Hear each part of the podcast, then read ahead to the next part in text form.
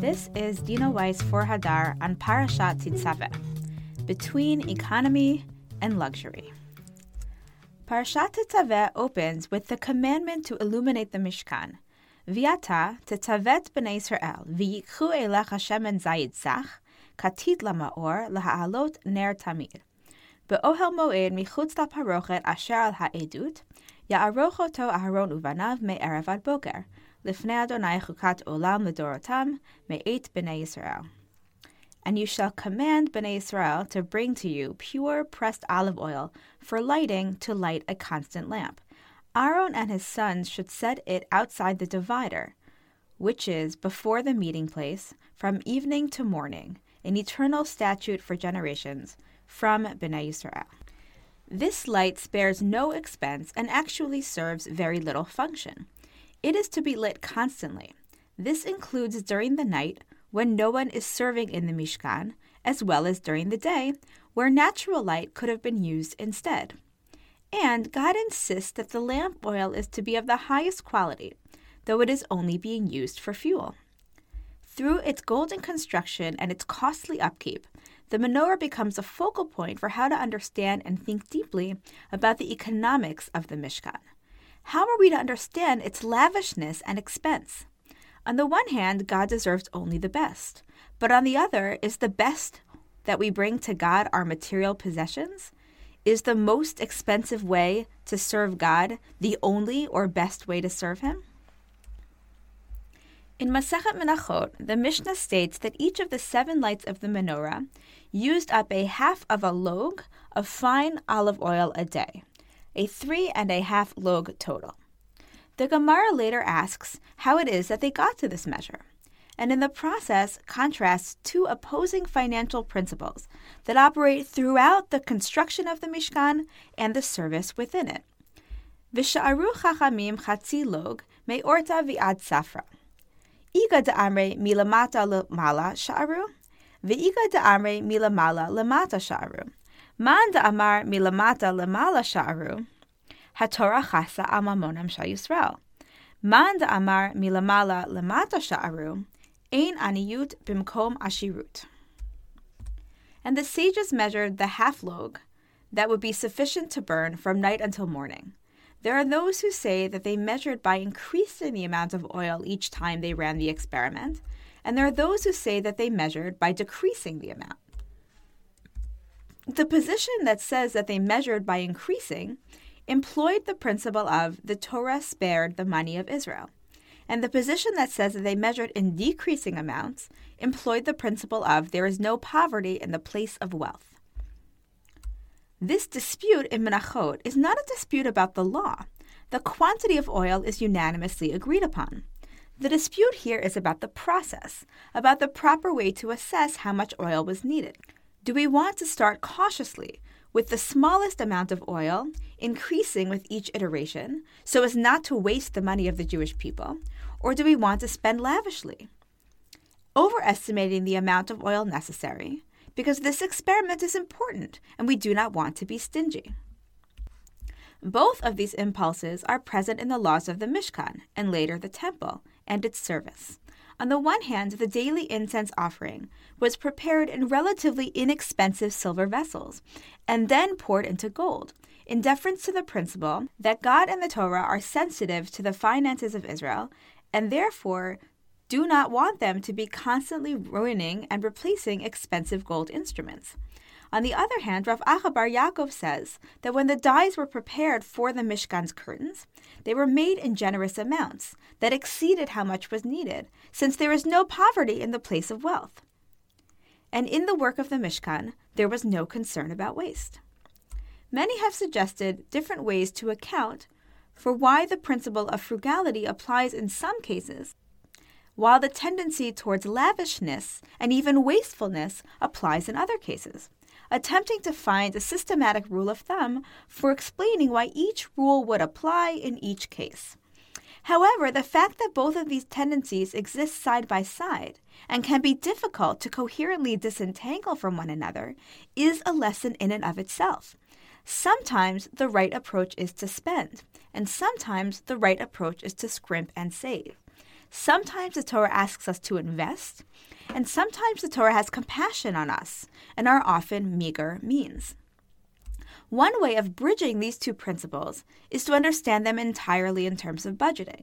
I need to save in order to spend later, and if I keep on spending, I'll eventually need to save. However, this explanation privileges spending and assumes that there is no inherent value to the self discipline that frugality requires and the modesty that frugality displays. Yet, this is what the Mishnah in Avot valorizes when it talks about the simple life that a Torah scholar lives. Kach hi darka Torah.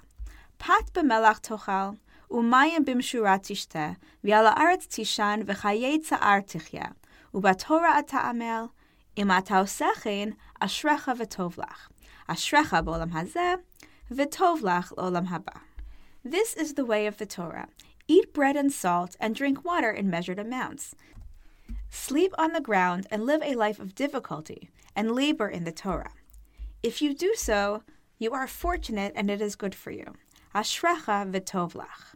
You are fortunate in this world, and it will be good for you in the world to come.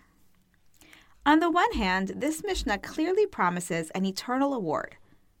There will be good that comes to you and is saved for you in the afterlife. On the other hand, the Mishnah articulates the life of living on the bare necessities as being the way of the Torah. This, in and of itself, makes you fortunate and praiseworthy in this world. The Mishnah views the life without luxury as being inherently valuable. This is one way of interpreting the Torah statement that despite the Torah's efforts to redistribute wealth and to keep families on their ancestral homelands, there will always be poor people. כי לא יחדל אביו מקרב הארץ. על כן אנוכי מצווך לאמור, פתוח תפתח את ידך לאחיך, לענייך ולאביונך בארצך. For impoverishment will not cease from the midst of the land. Therefore I command you, saying, Open up your hand to your brother. You're poor and you're impoverished in your land. God sees that it is difficult to be poor, and He wants to alleviate the suffering of the poor. But he does not try to erase poverty and poor people entirely. He does not want to make Israel into a wealthy nation. In fact, Moshe prophesies that should Israel become too wealthy, they might turn their backs on God. Vayishman Yeshurun vayivat, Shamanta, Avita, Kasita, Vayitosh Aloa Asahu, Vayinabel, Tsur Yeshuato. Yeshurun grew fat and kicked. You grew fat and wide and coarse. He abandoned the God who made him and spurned the rock of his salvation. It seems then that the wealthy and the poor are in a mutualistic relationship. The poor teach the wealthy humility, and the wealthy teach the poor generosity.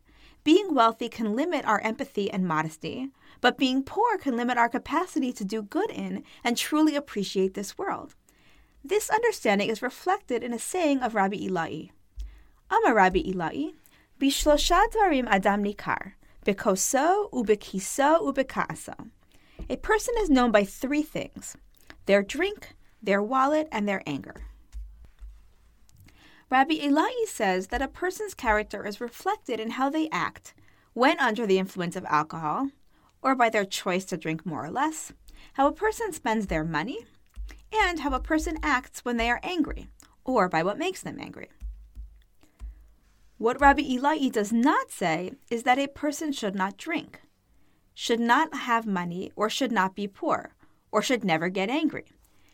Everyone has a different temperature, a different temper, and a different financial situation. What is important is how you manage what you have. One of the most central lessons of having a role for wealth and a place for poverty in God's home is that neither wealth nor poverty is assigned a moral value. Both are reflections of the way that we live. Both are paths that we can trod to serve God. We're not always placed on the path that we prefer, but neither is inherently more spiritually worthwhile.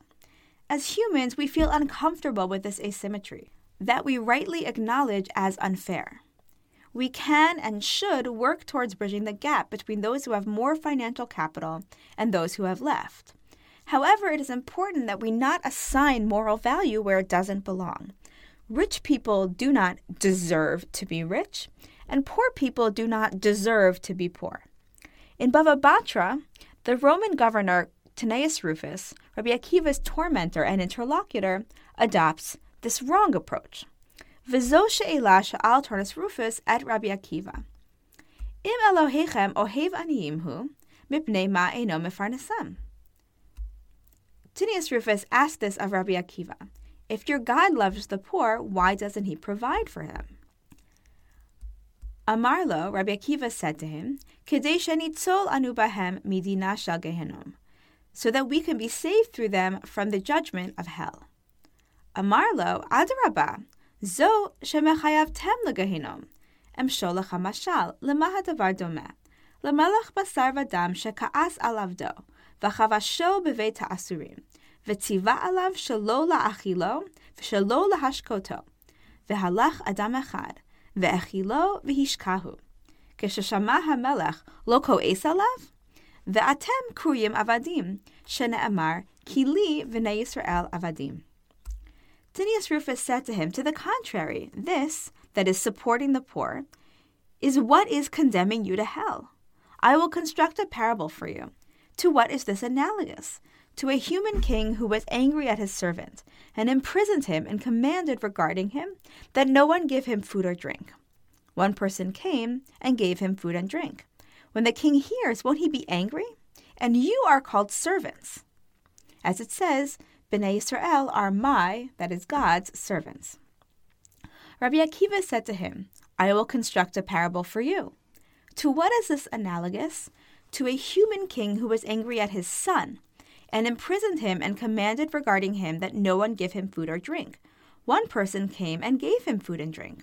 When the king hears, won't he send him a gift? And we are called children. Ve'anu kurim banim. Shene'amar banim atem ladonai Elohechem. You are children to Hashem your God. Tinius Rufus has a particular way of explaining evil in this world that allows him to justify why there are poor and suffering people. They deserve it because God is angry at them. Therefore, giving charity or helping someone impoverished in any other way contradicts God's command, his punishment of this person. In his parable, Tinius Rufus thinks of the poor person as a servant or slave who the king does not care about, and thinks of only in terms of his instrumental value. Rabbi Akiva, on the other hand, sees everyone, rich and poor, as being God's children. He sees the poor person as unfortunate, not as morally inferior. And though his response frames the function of the poor person as being somewhat instrumental, a needy individual provides an opportunity for a rich person to be saved from hell, there is a subtle implication here that Rabbi Akiva, as a formerly impoverished person, is making. He teaches that wealthy people are not inherently good and therefore wealthy. If they were wealthy because they were righteous, then they would not need anyone to save them from hell. Their virtue alone would save them. Clearly, then, the rich aren't automatically virtuous, and the poor necessarily blameworthy, or the contrary. The Mishkan's ability to have the principle of no poverty in the place of wealth, ein aniyut b'makom ashirut, exists side by side with cost saving measures like the sliding scale oleh v'yored offering, teaches us not only that both wealth and poverty, rich and poor, can coexist, but also that they can do so in close proximity to one another. In a socioeconomically stratified society, the poor live next to and associate with other poor people, and the wealthy socialize only with people who have similar means. This prevents the poor and the rich from supporting and educating one another. The anonymous text of Musar, the Orchot Tzadikim, warns against this physical isolation, which he classifies as a type of physical haughtiness. According to him, there are a number of ways to demonstrate pride, ge'ava, in the body. And he distinguishes between a positive way of demonstrating pride and a negative way of demonstrating pride. And in the bad way, an arrogant person isolates themselves. Be'oznaim lo yishma divrei ha'aniyim ha'umnalim. Bereach apo, bi'omdo etzel aniyim, o kashenechnas levetehem, him sruchim be'enav. Pride in the ears, he doesn't hear the words of the downtrodden poor, of the sense of smell. When he stands next to the poor, enters their home, they are disgusting in his eyes. According to the Orchot Tzaddikim, it is critical for the moral development of the wealthy that they don't look down on the poor, and critically do not distance themselves from those who they think are less refined than they are. These two strands are also within us. Are we willing to acknowledge our wealth and spend money when we can and should? Or are we always scrimping and saving? Are we willing to invest in what matters? And do we think consciously about living modestly, maybe beneath our means, displaying the virtue of the poor? God wants the Mishkan to be beautiful, and this will only happen if respect for wealth and those who have it is shown. But God also wants his house to be inviting and welcoming to all, including those whose means do not allow them to spend lavishly. God invites the wealthy to contribute their wealth and the poor to contribute their poverty. Each can worship God with who they are and what they have, and benefit from the contributions and example of people who are not like them. Wishing you a Shabbat of opulence and simplicity. Shabbat Shalom. Thank you for listening to our weekly Divrei Torah. To see more from our archive, please visit hadar.org/torah.